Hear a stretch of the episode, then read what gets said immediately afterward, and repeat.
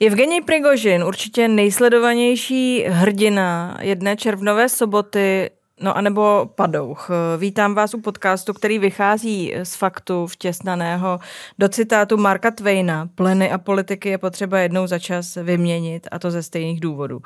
Dobrý den, přeje Pavlína Wolfová a Pavluša Novotný. Dobrý den.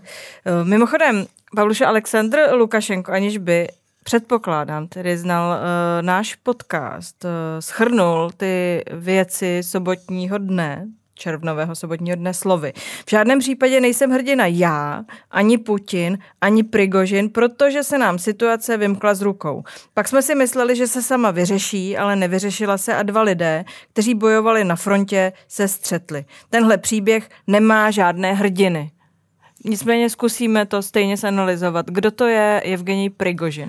Je to oligarcha, který v červnu zorganizoval ozbrojenou spouru proti Kremlu, ale je to zároveň člověk, který měl velmi nelehký dětství, když se podíváme do jeho mládí.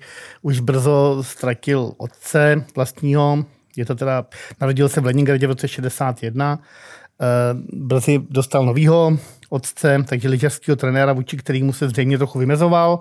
Pak nastoupil do atletické sportovní školy, podle všeho taky proto, aby ten jeho temperament se nějakým způsobem usadil ale ADHD pravděpodobně. Velmi nějaký podobný problém, jako máme, jako mám já. A e, v té škole teda fungoval, dokonce se tam potkal s řadou slavných sportovců e, pozdějších. Tuším, že tam byl nějaký plavec a gymnasta. Ale já tě zastavím, než se vrhneme do toho sportu. Říkal jsi, že uh, ztratil tátu. Ano. A jestli se nepletu, v tom jeho psychologickém profilu tohle je považováno za docela game changer. Ano.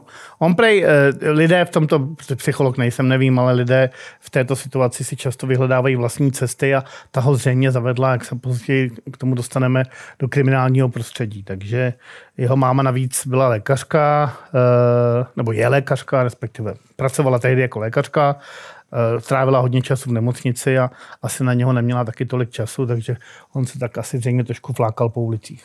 Eh, když jsme u mámy, máme tady eh, její obrázek. Silná matka? Tak bych, že ano. Na druhou stranu asi na něho neměla tolik vliv, co potřebovala, to bych tak si typnul. Já bych eh, řekla, že tohle je obrázek, který viděl celý svět, protože ta maminka je na sankčním seznamu. Ano. Řekni. Respektive je to s ní složitější s tím sankčním seznamem. Ona se bránila a ubránila Evropské unii, ale třeba Ukrajina samozřejmě jí pořád na sankčním seznamu vede. Proč tam je? Nebo proč tam byla?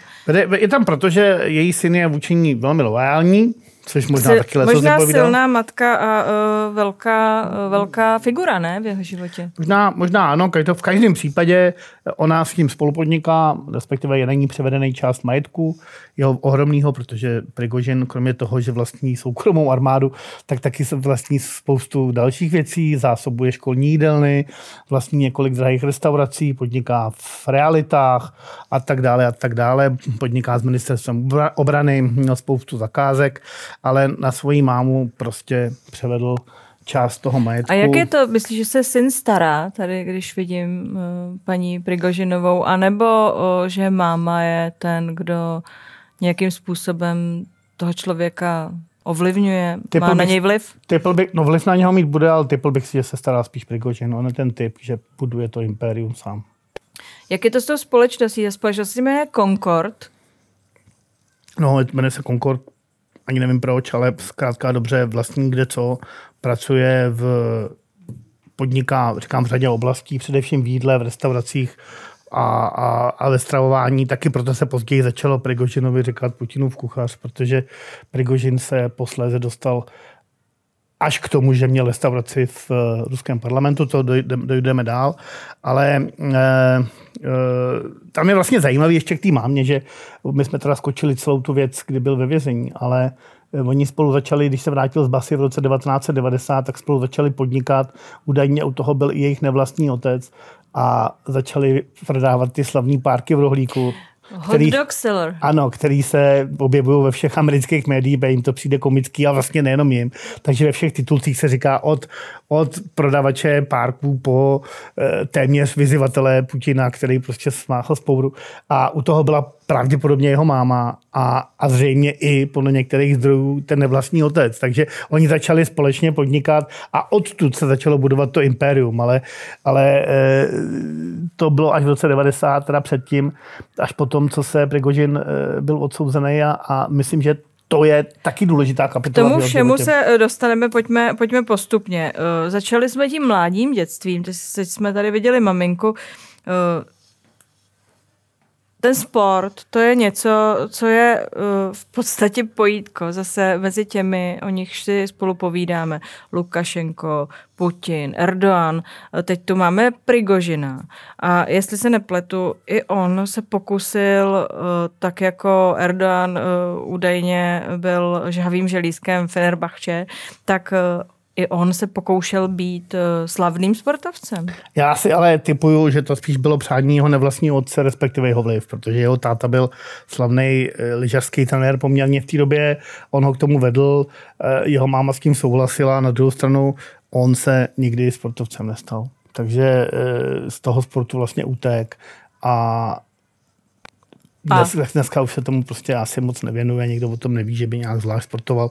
Řekl bych, že to byla spíš přání jeho rodiny, než jeho. Na druhou stranu určitou dobu tady mezi těmi lidma strávil a, a říkám, bylo to vlastně tehdy, on se seznámil s řadou eh, v Leningradě s řadou budoucích výborných sportovců, protože ho tam, říkám, byli tam dokonce mezi jeho spolužáky olympijští vítězové, taky ta škola zjevně nebyla špatná. Jako, ale na druhou stranu asi ho úplně nestrhla na svoji stranu. No, víš aby stal se slavným běžcem na lyžích, tak skončil v tom vězení. To jsme někdy v roce 79? No, 80, 81. Tady v té době, když je mu nějakých 18-19 let, tak on se opravdu už... Tam, tam, tam bylo, ano, on poprvé šel do basy nějak v roce 79, to máš pravdu, tam byly nějaký první loupeže, ano. Pak byl, byl to byla podmínka teprve, jenže on tu podmínku proměnil a šel do basy na tvrdo. Já jsem někde ještě zaznamenala, že chodil do nějaké školy pro lékárníky, no, no, no, že chtěl být lékárník, což to... je mimochodem zvlášť eh, pozoruhodná záležitost, když se podíváme, jak dneska eh, ten člověk se profiluje. Eh, jaký by to byl asi lékárník? No, asi špatný, ale já si myslím, že to je spíš jako věc, nebo špatný, já třeba ne, jo, ale já si myslím, že to spíš souvisí taky s jeho celým okolím, protože jeho máma lékařka, tuším, že jeho manželka má taky něco společného se stejným biznesem, dokonce snad nějak, nějakou podobnou školu studoval nebo je lékárnice, takže eh, on sám to totiž popřel. On sám řekl, že jako nic takového nestudoval, takže většinou to ruský média považují za vyřešený. Ať už chtěl nebo nechtěl být lékárník, tak Prigožin je takový ten typ, kterého by si nechtěl potkat v noci v parku. No, no. Myslím tím eh, na ano. pohled, tím nemyslím uh, nic špatného. Já tady uh, něco ocituju a prosím tě, abys to komentoval. Bohužel jsem se to vytiskla moc malým písmem, takže vytahuju brýle. Pořádku. Píše se březen 80. V Sovětském svazu panuje bezčasí charakteristické pro vládu Leonida Brežněva. Krátce před půlnocí vychází 18-letý Evgenij z jednoho petrohradského podniku. Jsou s ním i tři jeho kumpáni. V tom spatřili ženu, která šla po tmavé ulici sama. Jeden z lupičů odvedl její pozornost tím, že ji požádal o cigaretu. Prigožin se k chodkyni přiblížil ze zadu a škrtili až do chvíle, kdy upadla do bezvědomí. Jeden ze zlodějů sundal ženě boty, budoucí oligarcha sebral náušnice. Čtveřice zmizela a nechala svoji oběť ležet na ulici. To je s dovolením můj překlad z listu The Guardian, který ovšem čerpal z e, dalších ruských zdrojů, jako Meduza a podobně, ze všech petrohradských různých zdrojů, které byly tehdy k dispozici. No a tedy za to šel sedět. Ano, ale nejenom za to. Hlavně za to, ale těch loupeží bylo víc Předtím byla podmínka, to znamená, on toho naskládal mnohem víc, tam dokonce šlo o prostituci, nucení k prostituci a spousty dalších pošklivých věcí, takže on se opravdu stal svým způsobem gangsterem. Jako můžeme to říct, že to byl vlastně gangster, který spolu se svýma kumpánama provozoval různý zločiny, ale tenhle byl takový jako jeden z nejdrsnějších a hlavně je zaznamenaný v podstatě v právních spisech a, a dá se dohledat. Kdy gangster vyjde z vězení, aby mohl začít dělat kariéru? V roce 1990 omilostněn byl údajně už nějak o dva roky nebo o roka půl dřív, ale vychází až v roce 1990. Mimochodem, jenom, jenom uh, ještě před tou kariérou, on si tam osvojil spoustu různých schopností v tom vězení. Vycházet s lidma, mluvit s nima, manipulovat s nima. Osvojil si gangsterský zásady, v Rusku se tomu říká war, takže on si osvojil celou tuhle tu kulturu. On do dneška takhle jedná, do dneška takhle mluví, ale zpátky k té kariéře. Jenom ještě, když, když se vrátím do toho vězení, tak asi si tam odsud taky uh, přivedl uh, nějaké spolupracovníky, kamarády, uh, on se poradce. Te, on se k tím tedy otevřeně nehlásí, nebo nevím o tom, že by někdo z, z, z toho vězení byl v jeho okolí, ale každopádně si spolu přinesl spoustu různých schopností, znalostí, vědomostí, který potom ale uplatnil taky na tom, v tom podnikání. On tam strávil skoro 10 let. Když to mm, devět. devět let. Devět, no, možná to je docela devět, no. asi uh, docela dlouhá a tvrdá škola. No navíc od 18 nebo 19 do svých 20, do necelých 30, že jo? takže to je ta třetí dekáda života, je dost důležitá. My jsme chodili všichni, nebo mnoho z nás do škol, nebo i na vysoký, nebo já nevím, nebo jsme se učili a získávali první profesní zkušenosti a on si prošel vězení. No a tam se dostáváme tedy eh, k začátku. Ten rok 90 byl pro, pro mnohé z nás i pro pana Prigožina zásadní eh, v našich životech. 90. Prostě 90. byly divoký u nás i v Rusku, ale v Rusku teda zase o to víc. Takže tam opravdu se jelo mm, neuvěřitelným způsobem, najednou se všechno otevřelo. Ono se to odevídalo už během přestavby v koncem 80. let, ale, ale v 90. to bylo fakt Eldorado, kdo prostě měl drzost, ale i schopnosti. Tak prostě nahrabal peníze, vydělal. Tehdy se vlastně eh, konstituovali první oligarchové. Tehdy vlastně i v Rusku, v Moskvě, v Petrohradě se dostávali k moci lidi, nebo respektive dostávali k penězům lidi, do kterých, o kterých slyšíme do dneška. Abramovič, Chodorkovský, všichni tyhle ty jako chlápci, který potom dlouho nebo až do dneška určují, určují chod Ruska, tak tehdy prostě naskočili na tu vlnu, ale nejenom oni, vlastně Lukašenko a nakonec, no Putin úplně ne, ale ten se chvíli hledal, ale spousta z nich prostě to byla taková ta doba, vlastně jako v Česku. Vlastně to bylo no a teď si představ, že vyjdeš z vězení. Tak. A tohle všechno začíná.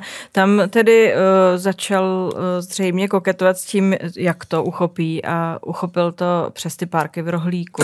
Jestli no to právě, to jsou ty slavné párky v rohlíku, no, protože je, všem to přijde legrační a do titulku to zní dobře, ale on opravdu prodával párky v rohlíku, pravděpodobně s mámou, s tátou. Ehm, teda s nevlastním tátou, ten jeho vlastní je od začátku jako brzo mrtvej. Ehm, on tam sám potom píše, že, že, ty, že tu hořčici si vyráběl doma a, a musel banditům platit výpalný prostě za každý stánek, který píše 100 dolarů. To jsou takový podle mě legendy, který on sám potom šířil o sobě, jako, který patří těm devadesátkám a on se tam snaží jako vystupovat jako self-made man, ale on self-made man opravdu je. Jako jestli něco, jestli někdo je self-made man, tak on. A on potom rychle potom postupuje dál a On to sám říká, jako já jsem měl stánek, na, pak druhý, na ty jsem si začal půjčovat a teď začíná opravdu budovat spoustu věcí. Jako ať už jakoukoliv pomocí můžeme se ptát, kdo mu ty peníze dával. Tehdy ty banky eh, taky fungovaly podobně jako u nás, že úvěr dostal jako taky ne úplně každý, ale při vší neúctě nebo úctě k němu stál u zrodu několika prostě velkých obchodů, supermarketů. Otevřel drahý podniky, v těch podnikách se začala scházet petrohradská elita a víme oba, že Petrohrad je důležitý město, město po Moskvě samozřejmě nejdůležitější, je to rodiště Putina, vlastně samozřejmě Prigožina, všech z těch lidí, takže to, co se děje v Petrohradě, je důležitý. To není prostě nějaký oblastní město. Ještě a... podotkl, že Petrohrad je uh, typický tím, že tam skutečně vedle sebe na těch prospektech vidíš uh, ty lidi, kteří jsou nic, udna společnosti, zničení lidé, veteráni a na druhé straně uh, no. jsou ti, kteří chodí pak do těch podniků Prigožinových, které se zabývají vínem, třeba Wine Club, Nebo. Kdy prostě tam není nic mezi. Tedy. Tam je potom právě, dělal, otevřel tu slavnou restauraci, tak říkám, spousty různých podniků, některý se mu i nepovedli, další povedli a potom prostě jsme u toho New Island, o kterém se mluví i dneska znova v souvislosti s tím půjčem, pak řeknu, řeknu hned proč, ale v roce 97 dělal prostě restauraci, která byla pravděpodobně v tu dobu nejdražší a tam se ale opravdu začaly scházet ty úplné elity. A i tam třeba Putin bral lidi, který, který z nějakého důvodu prostě potřeboval, ne že ohromit, ale prostě potřeboval jim dát dobře najíst, takže tam byl třeba takovým eh, člověkem, který se jmenuje Sergej Stěpašin, já si ho pamatuju jenom matně, on byl v premiérské funkci, funkci jenom krátce, tak ten tam seděl s šéfem Mezinárodního měnového fondu eh, Michelem Kamdesim tehdy a spousta dalších. Dneska se dokonce vypráví, že tam se poprvé setkali tři silní kluci postsovětského prostoru, Vladimir Putin, Lukašenko a právě Prigožin. My jsme našli eh, fotku, tady je z roku 2010, tady máme uh, pana Putina uh, s panem Prigožinem, na, to, na tom plášti je napsáno Concord. To je ta firma, ne? Což je ta firma, kterou založil. Pokud to přátelství začalo v luxusní restauraci pak to je takový jako až romantický začátek, že? A možná Ale ne. to byla uh, podle všeho restaurace, kam chodili všichni. No, Já se se dívala, tam uh, někdy kdysi dávno povečeřil Putin s Žakem Širakem. A tak se mu to líbilo, že uh, se tam vracel. Tedy máš za to, že tam začalo to přátelství na život až, a na smrt až do soboty 24. června 2023? Uh, to nevím, jestli tam, ale každopádně tam se utužilo a opravdu ta restaurace, nebo jeho restaurace Prigožinovi, ale především tato, byly opravdu jako statutární, to je symbol. To je statut, prostě tam přijít. A Kdo tam, tam nebyl, není nic. Tak, ano, v zásadě. A je to vidět z toho seznamu těch hostů. A je to vlastně ten podnik, přes který hlavně Prigožin si budoval tu kariéru. Jo, protože tam jako ten Prigožin potkával ty lidi, který potom posléze potřeboval na cestě vzhůru. Jo. Tady prostě tohle jsou nějaké fotografie z jedné akce, které jsou veřejně dostupné, proto my si je můžeme tady použít. A e, to je prostě pořád, tady už, tady už ty oči jsou takový trochu zamilovaný, bych řekl. To už jako, byli kamarádi, to, to už byli věc, ale to kamarádi. jsme v roce 2010. Jasně, ale prostě, e, když potom nastoupil Putin do, do, do, do Kremlu, tak vlastně už potom poměrně brzo Prigožinovi začal nahrat přihrávat zakázky, takže on nejenom, že chodili do New Island, ale chod, on dostával i přímo obstarával jídlo pro kremelské akce už v Moskvě potom. A i, i pro poslance a najednou se mu prostě otevřelo neuvěřitelný pole se všema politikama, se všema biznismenama. Najednou vlastně ve, k tobě chodí lidi, který jako potřebuješ. Jo. Takže on se vždycky nechal představit, řekl dobrý den, tady to jsem já, tadyhle pan Prigožin a jsem Putinův kuchař a ta překývka, kterou, kterou mu říká kde kdo, tak vlastně je docela sympatická, protože protože pro něj, protože mm, odkazuje na to hlavní. On je prostě, nebo dlouho byl Putinovi fakt blízko a nikdo z lidí pod ním, a to jsou vysoké šajby, vlastně neví, co ty dva si řekli a co ty dva mají, mají mezi sebou a jak se později jako k tomu dostaneme. Oni opravdu spolu, vytv- pravděpodobně spolu vytvořili jak velikánskou trolí farmu, ale hlavně soukromou armádu, takže, takže to jsou všechno věci. On se vlastně i díky tomu svýmu podnikání, ale nejenom díky tomu, pravděpodobně prostě díky svým schopnostem a vlivu a gangsterskému uvažování a, a všeho, všemu dohromady prostě dostal blízko k člověku, který vládne Rusku od roku 2000. No. A to je, kdy stačí právě, aby člověk ještě přitom paralelně budoval ten obří biznis. Já se dívala, eh, ovládá trh eh, s dodávkami eh, jídla do škol v Moskvě, to už někdy od roku 2016. Od roku 2000 stavební činnost v Petrohradě, vybudoval obytný komplex Severní Versailles, v regionu Lachta. Tak to můžou nazvat jenom Rusové, sorry, jako teď jsem trošku předsudečný, ale jasně. No. Tak kdo byl ve Versailles, tak tam si vždycky na ně vzpomene. to viděl. Takže uh, tady se dařilo, uh, aby to šlo ruku v ruce. Tak jako to tyhle režimy nabízejí. Tak Samozřejmě. Uměl to zvednout a uměl to skvěle udělat.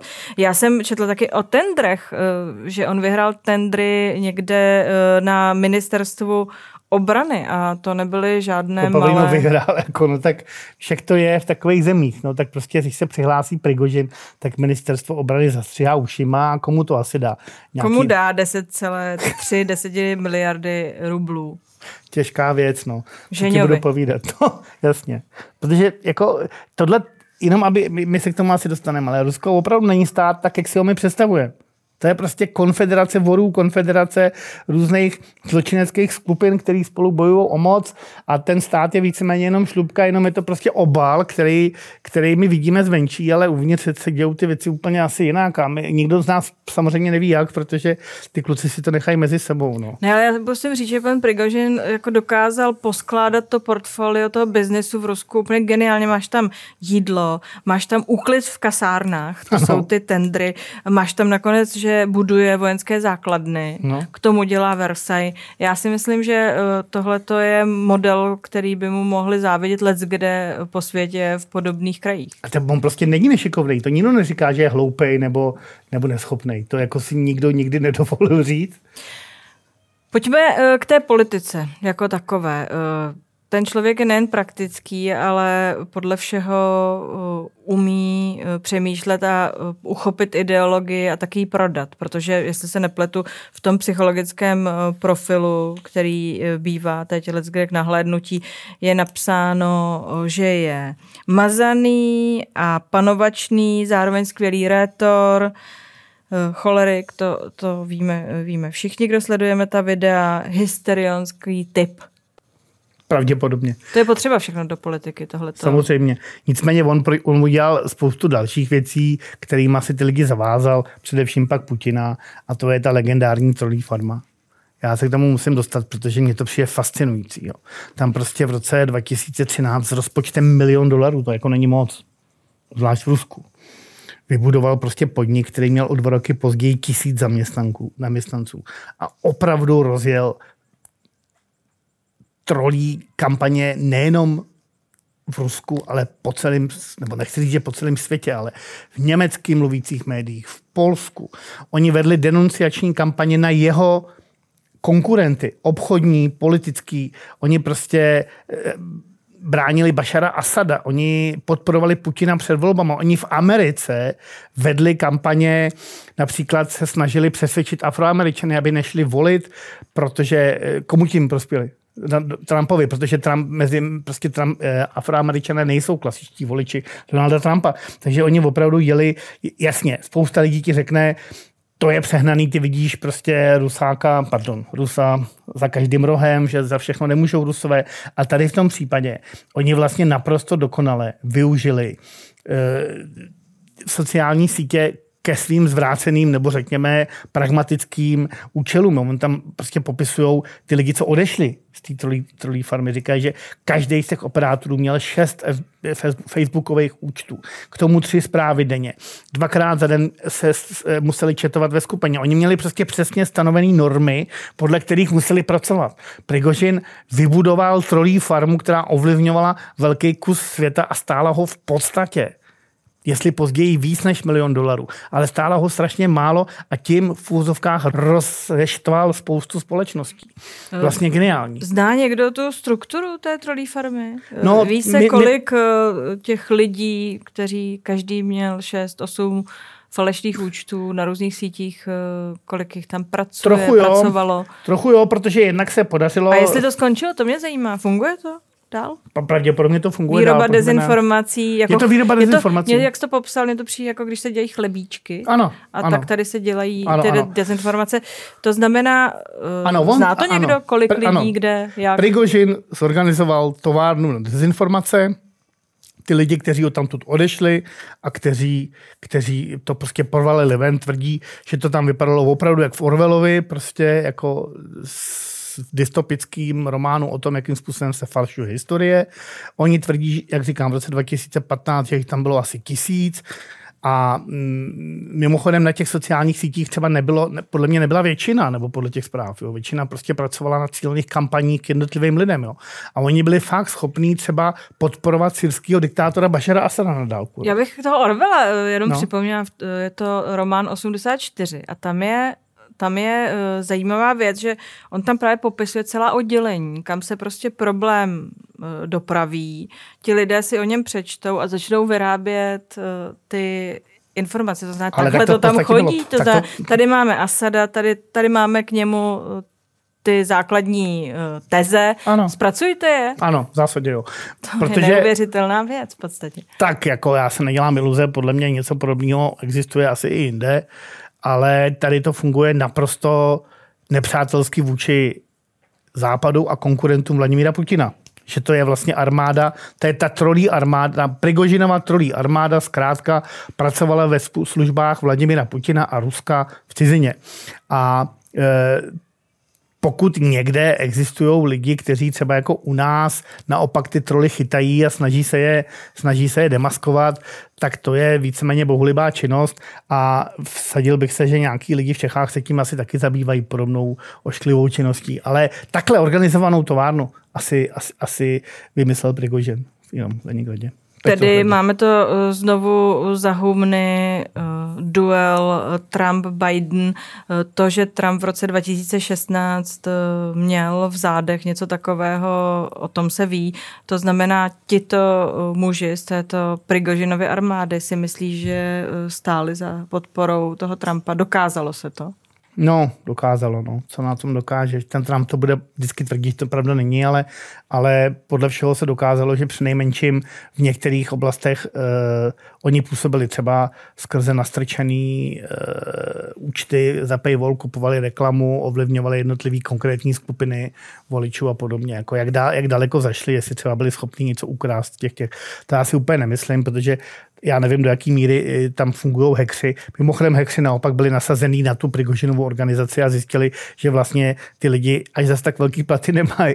Jsem, já jsem si představoval, že ty lidi budou vlastně v různým balíku. Ty troly. Ty troly, no ale že mají platy víceméně průměrný a co je prý zajímavé. To je že... prostě kolik, kolik u Prigožina uh, bral nebo bere troll. Já už si to nepamatuju, ale je to nějaký průměrný ruský plat, prostě, který jako nebyl špatný, ale nebyl vlastně, navíc on se to mění i v Rusku, ty, ty, ty úrovně, že, těch, těch platů. Ale... ale zase to máš home office, to je potřeba říct. A to ne, oni tam chodili. Jako fyzicky do... No chodili tam, prej, tam normálně měli. Takže jsme vážně u toho Orvela, to oddělení to ministerstva, taková, no. které to analyzuje a pak to vypouští. No, to je taková taková prostě moje budova, kam, kam, prostě, kam ty lidi sedějí. Já si, já si myslím, že existovaly různé možnosti, ale řada z nich tam prostě chodila a e, málo platný. No. Oni, oni, říkám, oni podle mě ještě spíš k tomu, aby, aby ovlivňovali produský politiky v cizině, což zajímá nás, tak, eh, jako myslím, podporovali pro ruský politiky v cizině, tak oni hlavně asi dělali denunciační kampaně uvnitř Ruska, denunciační, abych to řekl správně. A třeba když eh, zabili Borise Němcova, tak vlastně okamžitě začali psát, že za to může eh, Ukrajina, respektive, že sama opozice ho zničila. Prostě začali vypouštět takové ty falešné zprávy, protože ta, ta metoda je jednoduchá.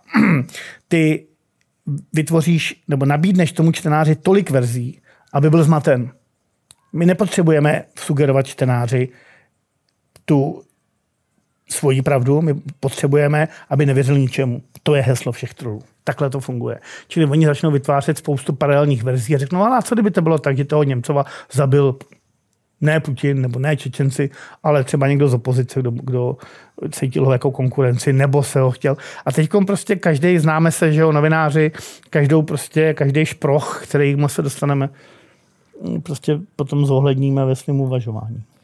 Eh, to je armáda, která podle mě válčí a nevím kolika hlava, ale rozhodně má sílu. A pak je tu armáda uh, Prigožinova, o které uh, všichni mluví, uh, všichni o ní všechno uh, vědí, ale přeci jen si to um, pojďme připomenout. Mluvím o Wagnerovcích. Já jsem tady, uh, mám citát. Je čas na upřímnost. Sám jsem čistil staré zbraně.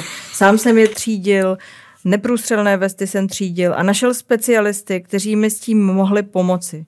1. května 2014 se zrodila skupina patriotů, která později přijala jméno Wagnerovo. Uvedl Prigožin na ruské sociální síti v kontaktě. Eh, jak moc upřímné to bylo? Já tady zatím najdu tu tak jsem budovu, asi... kde ti Wagnerovci sídlí. Přijde mi to fascinující, samo o sobě už jen ta budova. Jinak teda začnu tou budovou, pak se vrátím k tomu jeho hysterionskému, jako bombastickému stylu. Jo. Ale tohle, na tomhle to je zajímavé, že vlastně pořád Wagnerova armáda nebo Wagnerova organizace je z hlediska ruských zákonů nelegální. Já bych ještě chtěla říct, že nelegální a jenom pro ty, kteří to nepřečtou, tak jako já, nahoře na střeše je napsáno Wagner Center. No, ano, tak ano. jenom, aby jsme věděli. Takže nelegální to je. Tohle je v Petrohradě. Proto si to dám na střechu. Tohle nápis. je v Petrohradě a v této, v této budově, v této petrohradské budově vlastně sídlí nelegální organizace, která měla zřejmě až 25 tisíc příslušníků ve zbraní plus další podporu. Eh, to byla otevřená loni a v tomto baráku mají sídlit dokonce i vlastenecké startupy, což vůbec nikdo neví, co si pod tím má představit, jestli prostě ty počítače budou produkovat ruský vlajky, nevím, prostě nevím něco, ale každopádně se tam dějou vše, jako různé akce, když se to odevíralo, tam byli veteráni a všichni zpívali a, a přísahali na velkou vlasteneckou válku, na to, jak je Rusko velký. A je, Byl je, nějaký ten catering, tam se asi To bez pochyby, byly tam takové, já jsem si ty fotky koukal, byly tam takový jako mladý modelky a všechno, jak má být, prostě celá ta organizace byla naprosto v pořádku. Tam jenom zpátky k tomu citátu, sám jsem čistil staré zbraně, třídil neprůstřelné vesty, no jasně, no, tak to je prostě asi jako vyjádření, jako když další různí český milionáři říkají, že začínali od píky a roznášeli pizzu nebo bůh ví co. No prostě... Já, můžu to... u nás, já mu to věřím. Ne, jako promiň, ale uh, podívej se uh, na pana Prigožina, jak působí. Já si no. myslím, že to je takhle... Jestli mu to věříš, tak na to skočila správně, ale jako spravodajci poprvé totiž... Já myslím, že ho to baví totiž. Baví ho to, protože je to... zbraně i třídit neprůstřelné vesty. Já, si, já jako, z toho podezřívám jako... od začátku. Ne, že to chce, že některý kluci tohle chtějí dělat. A tak on třeba taky napsal údajně nějakou dětskou knížku, kde se na ní podílel nebo ji financoval. Ona si chce dělat všechno na světě, jo. Ale, a jo, možná, že jo, ale já, já třeba tam někdy zašel a něco jako procídil, jo, ale každopádně on to prostě zatopil a hlavně to zatopil jako e, ne na své jméno. Ta spravodajci Wagnerovou organizaci poprvé registrují v roce 2014 a to při e, útoku na východní Ukrajinu, kde jeho lidi, prostě takový ti zelení mužičci, prostě připojili, pomohli připojit Krym k Rusku a pomohli anektovat pomohli anektovat eh, eh, východní Ukrajinu. Jeho lidi pravděpodobně stojí za tím, že, že se vůbec ta, ta akce na východní Ukrajině podařila, oni tam nesli nějaký pořádek. Mimochodem, oni jsou velmi schopní a organizovaní. Ta, ta, to jádro Wagnerovské organizace tvoří bývalí speciálové, často lidi z nejprofesio, nejprofesionálnější vojenské vrstvy v Rusku. E, I i v Rusku se odchází z armády do výsluhy poměrně brzo do důchodu, takže oni jsou to lidi, kteří prošli tou armádou a vlastně chtěli si třeba ještě přivydělat často. Eh, měli tam nad eh, průměrný eh, jak uplatnění, tak ohodnocení finanční vždycky. On si tenhle z těch lidí vážil. Poprvé byli nasezený v roce 2014 a mimochodem už tehdy se ukázalo, že oni jdou tam, kam Rusko potřebuje, aby šli nějaký vojáci, ale ne oficiální ruský. To znamená, ta organizace vznikla vlastně proto, aby je Kreml a především prezident Putin nasazovali tam, kde chtějí vojenskou sílu, ale nechtějí mít oficiální ruskou armádu. To znamená, oni se potom rozeběhli do světa, do Sýrie, do Afriky a mm, do Venezuely dokonce údajně a tak. Takže putovali tam, kde Rusové chtěli svoji přítomnost, ale nechtěli tam mít svoje vojáky. Eh, Víš se, kolik jich je? Já jsem tady, uh, mám tu fotografii uh, cesta k náboru, bych ji nazvala jak se, jak se stát Wagnerovcem. Řekni mi, ví se, kolik jich je? Já mám nějak v hlavě, že jich je 25 tisíc, ale ale je možný, že, že, že, že to číslo je jiný. Ono totiž taky až teprve po začátku ruské agrese, to znamená v loni v únoru, eh, se Prigožin k Wagnerovcům vůbec přihlásil. A to bylo dokonce až na podzim v roce 2022. Totiž, jak je v Rusku možný prakticky všechno tak ta organizace existovala a neexistovala. To znamená, že všichni věděli, že nějaký Wagnerovci existují, ale všichni předstírali, že neví, kdo je platí což se teď Putin přiznal, že je, platin, že je platilo Rusko. Všichni předstírali, že neví, čí jsou. Přitom všichni tušili, že je to Prigožinou. Čili ta eh, organizace celá fungovala v Rusku po 8 nebo kolik, 9 let naprostým právním vaku, což je možný jenom v Rusku, protože tam to právo neplatí tak docela, že jo? takže jako zrovna oni využili toho, že jsou Putinovi lidé. Ale pravidla a... to mimochodem má všimně si 18+, plus, tak eh, je tam, je tam v rohu. No, že můžeš nastoupit můžeš, Wagneru, můžeš, máš 18+. my umíme rusky, vstupaj v komandu, komandu pobědítělej. Jako v, v tým vý, výherců, no. V tý, v tý, ne, vítězů, no. Vítězů, pobědítěli. No, no. A tam jde spíš o to, že Wagnerovci posléze začali budovat uh, impérium po celém světě. Oni se chytli v Syrii, kde mimochodem se dokonce jednou střetli s americkými jednotkami. Eh, oni velmi dobře prosperují v Africe, kde kontrolují doly na zlato, diamanty, kde děl, tvoří ochranku, vlastně takovou pretoriánskou gardu. tamním prezidentům a diktátorům. Oni v některých státech fakticky suplují vojenské poradce třeba v Mali, kde prostě ta vláda se o ně opírá i vojensky a vlastně malijská vláda přímo Wagnerovce nasadila do malijské armády, kde oni působí v podstatě jako nejenom jako poradci, ale i jako strategové a, a v některých případech jako velitelé. Takže oni se v Africe rozeběhli velice slušně. Dokonce je tam taková ta slavná historka, jak někdy krátce po začátku eh, agrese proti Ukrajině eh, se ty chlapíci, celníci v Sudánu tak nějak rozmýšleli, jestli mají to letadlo ruský zkontrolovat nebo ne a pak byli jako chvilku stateční a vlezli do toho letadla a tam byly jako keksy. Jakože a jako fakt málo kdo zná sudánský sušenky, které by byly na export. Jo. A tam byly prostě sudánský sušenky na export. A pod tenkou vrstvou, opakuji, sudánských sušenek na export byla tuna zlata, která letěla do Ruska. Takže eh, to byla prostě malá domů Wagnerovců, kteří to vezli prostě Moskvě nebo sobě nebo Bůh komu. Takže chci říct, že ty Wagnerovci vlastně ze skupiny, kde Prigožin sám čistil staré zbraně a sám třídil neprůstřelné vesty, se stali takovou jako ruskou africkou společností, něco jako východoindickou společností měla Británie typově, tak oni se stali něčím podobným a v podstatě kolonizují některý jako státy. No ne, tak ono, ono je to jako mafie.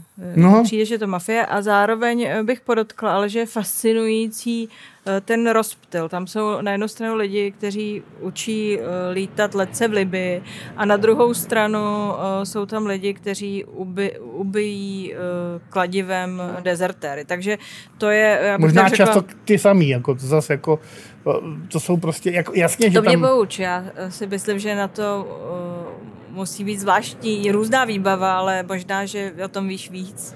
Aby si mohl ty dvě věci, mi přijdou daleko od sebe, ale říká, že je to blízko. Ne, tak jsou to všechno profesionální vojáci, to znamená, že jejich, řekněme, morální postoje jsou posunutý, ovlivněný poč- výdělkem. Já si skoro nemyslím, že eh, by mm, mezi Wagnerovci bylo velký procento třeba sadistů nebo lidí, kteří jsou vymknutí z kloubů. Podle mě to násilí používají velmi cíleně a velmi prakticky, velmi pragmaticky. Prostě Rusko je takový, eh, vypráví se všelijaký příběhy, o tom, jakým způsobem se jednotlivý klany a mafie zastrašovaly a tohle je prostě typický příklad. To je jako, eh, jako ty prostě musíš ukázat svým vojákům, tohle se ti stane, když běhneš. Hele, prostě si... vezmeme perlík a praštíme tě do hlavy před kamerou a v ostatním to pošlem, protože to je OK.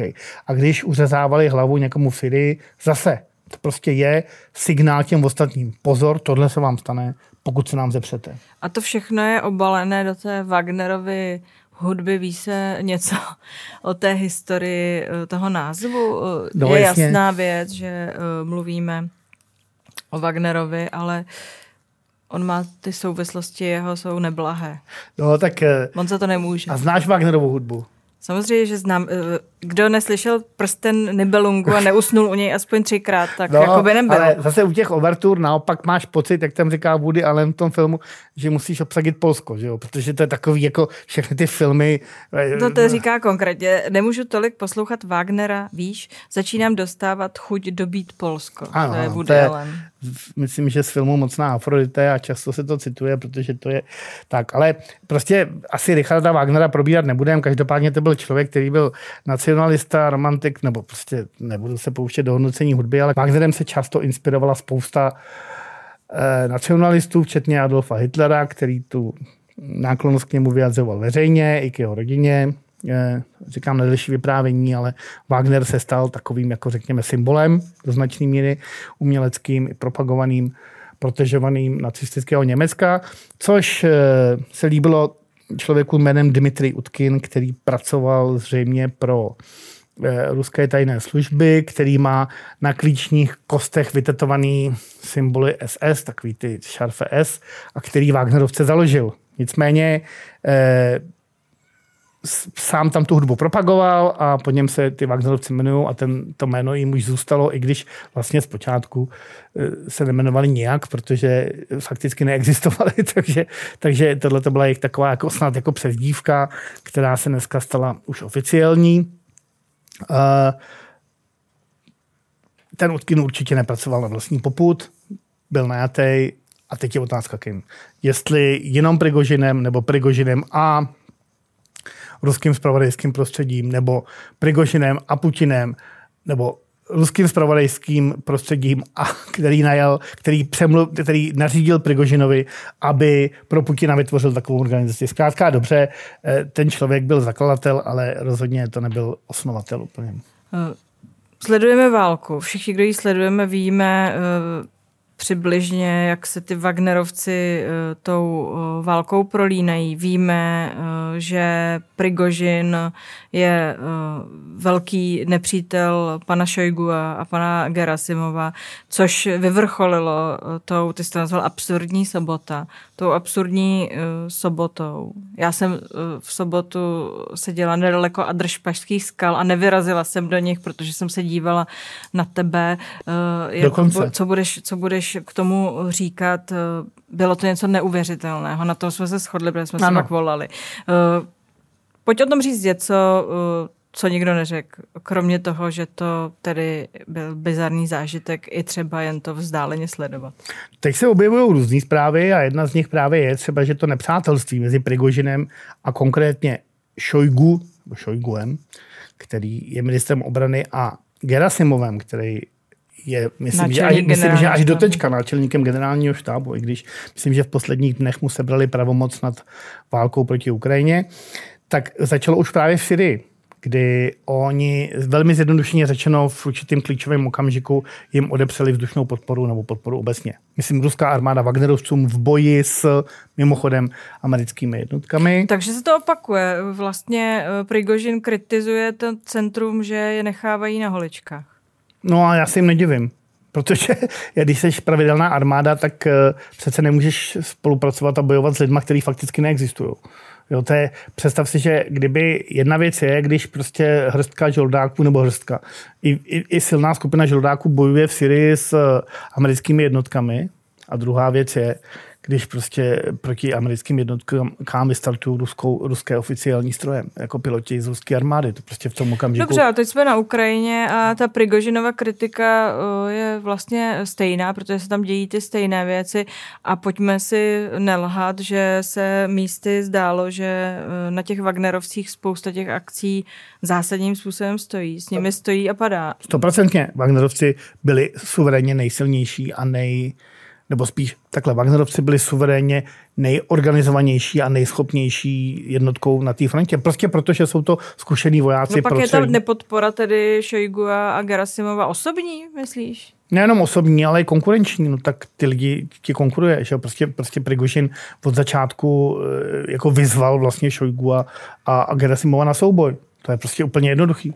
V každém případě eh, Prigožin dokázal v průběhu toho neuvěřitelného tažení eh, kontrolovat dvě milionová města. Ano. Rostov a Voroněž. Ano. Rostov jako centrum, odkud eh, se ta válka na Ukrajině v podstatě, v podstatě řídila. řídila. Ano. Tak ten, nevím, jestli ochromil vlastně, ale překvapil rozhodně. Je to Rostov tohle, že jo? Tohle je Rostov a ty lidi tam prostě chodí kolem a vítají a baví se s nima. Jako mimochodem nebylo to jenom tak, že by je jenom vítali. Někteří lidi přišli k těm tankům a říkali, eh, jako ne, prostě kluci, to byste dělat neměli a tohle.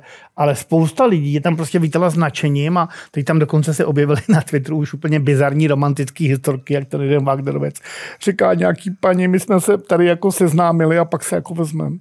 Víš, říkal ten žoldnéř, co se tady bavil s paní z Rostova.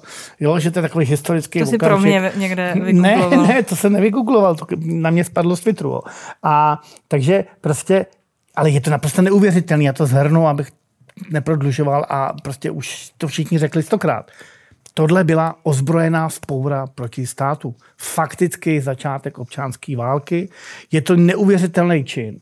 Prostě oni, představ si, že jeden chlápek, který nemá žádnou odpovědnost, prostě kromě toho, že zásobuje jídelny, jako, tak nemá jinou odpovědnost, než prostě vést svůj biznes. Pozor, má ty sítě. Má, má sítě. sítě a to je důležitý má hráč sítě, dneska. Má sítě, ale prostě jeden chlápek natvrdo řečeno, obsadí dvě milionové města a vezme, pošle svoje vojáky, několik tisíc zřejmě vojáků, aby dobili Moskvu, nebo aby se o to aspoň pokusili, nebo aby aspoň vystrašili elity tím, že putují na tu Moskvu. To je přece něco neuvěřitelného. Tohle se v normálním státě nemůže stát a být to v Číně nebo i v Americe, tak ty, tak ty tanky neujedou ani 10 kilometrů, prostě vzlítnou normálně, já nevím co, helikoptéry bojový, postaví se jim armáda, prostě je rozmetá, protože v žádném normálním státě nemůže nikomu projít ozbrojená spolupráce. No a pak mi vysvětli tedy, jak to, že Prigožina nechali odletět a jak to, že ho nepopravili, protože separatisté ten pan Girkin uh, z Doněcka, ten říká, pojďte uh, ho popravit. Když ho nepopravíte, tak uh, ti rusové pochopí, že něco není dobře,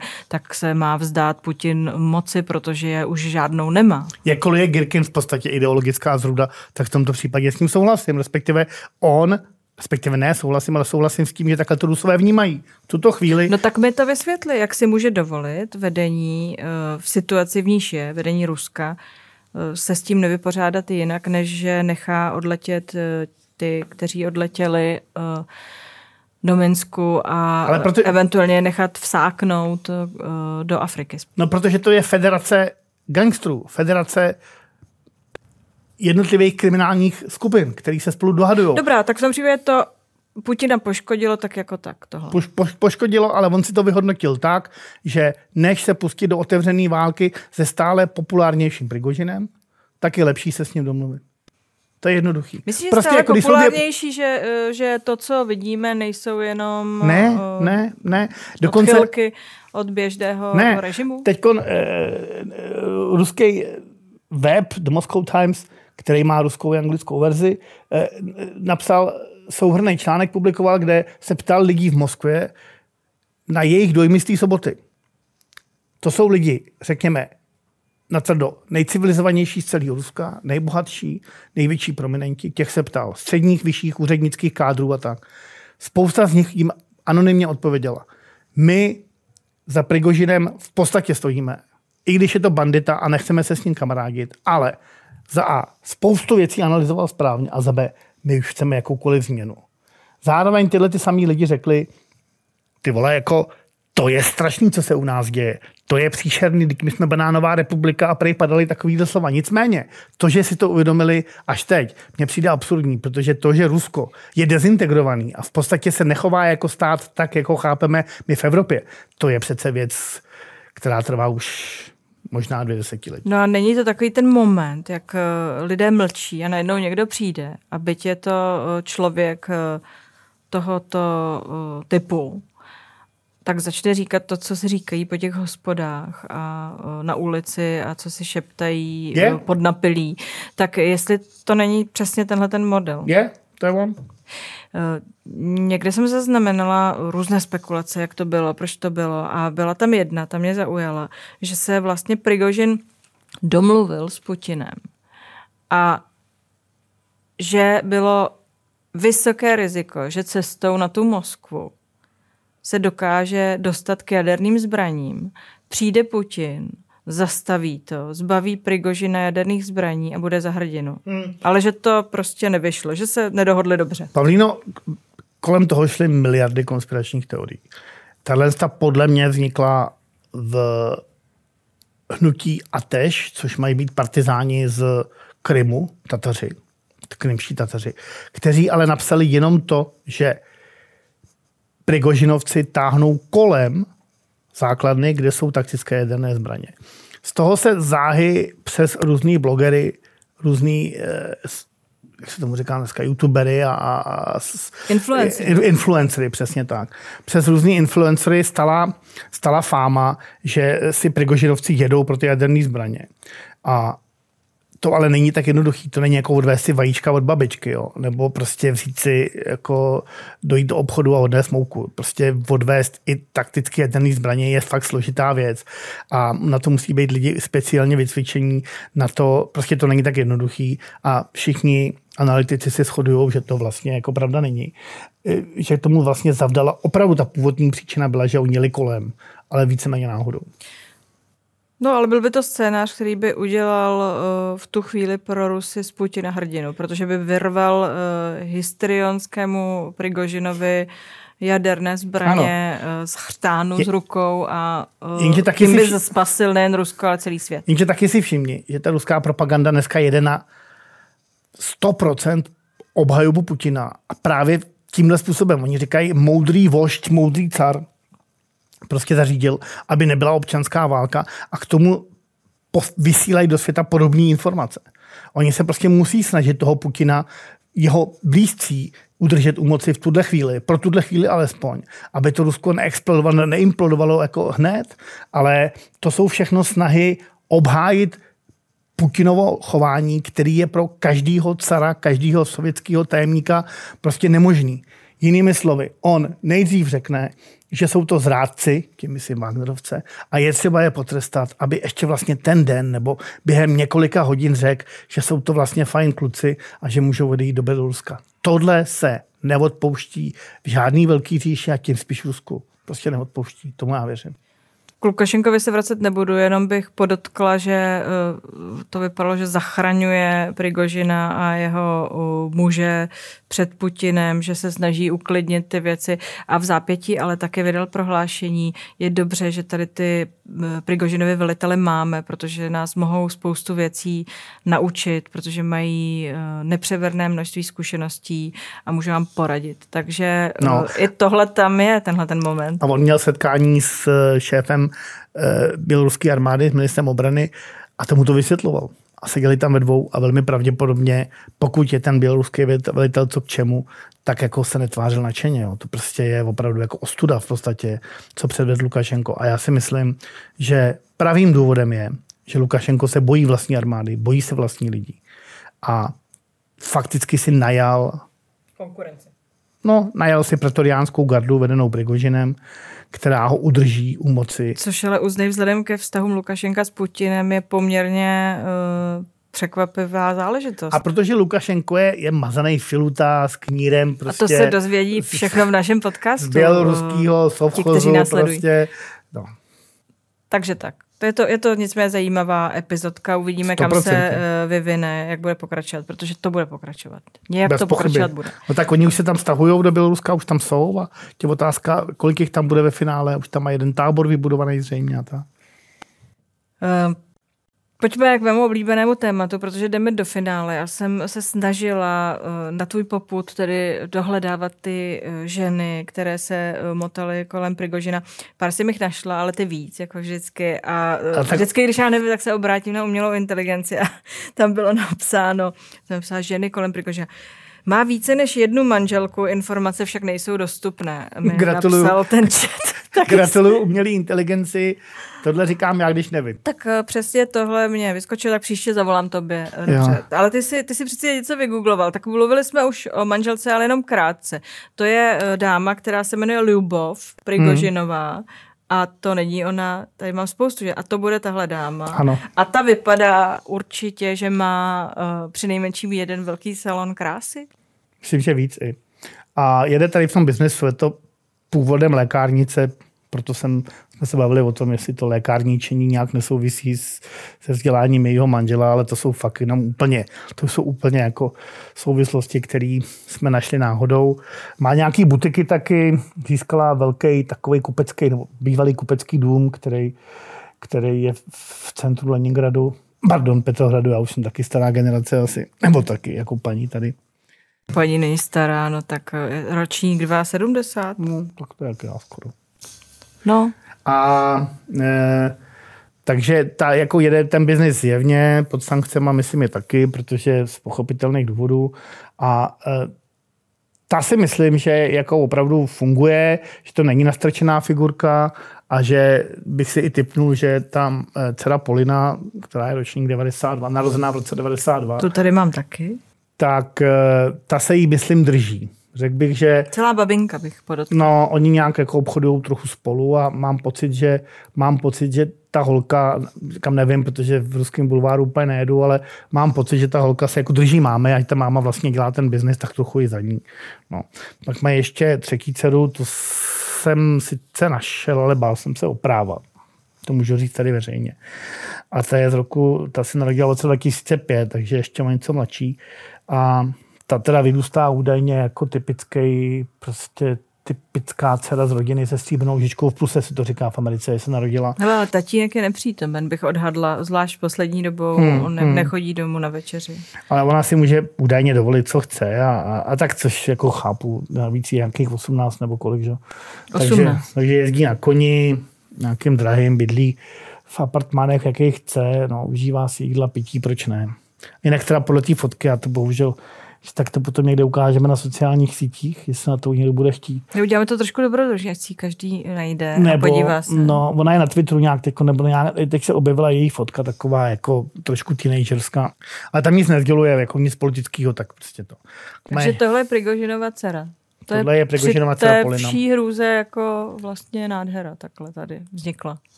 To není no, tvůj typ, nebo? Ty máš takový sexistický otázky. Ne, jenom no, se ptám, jenom, bez že pochyby, mě zaujalo, že to, pochyby, že to nesleduješ. Že, že, a pozor, pozor. A pak tady je to, to, je tvoje tu jsem si našla já.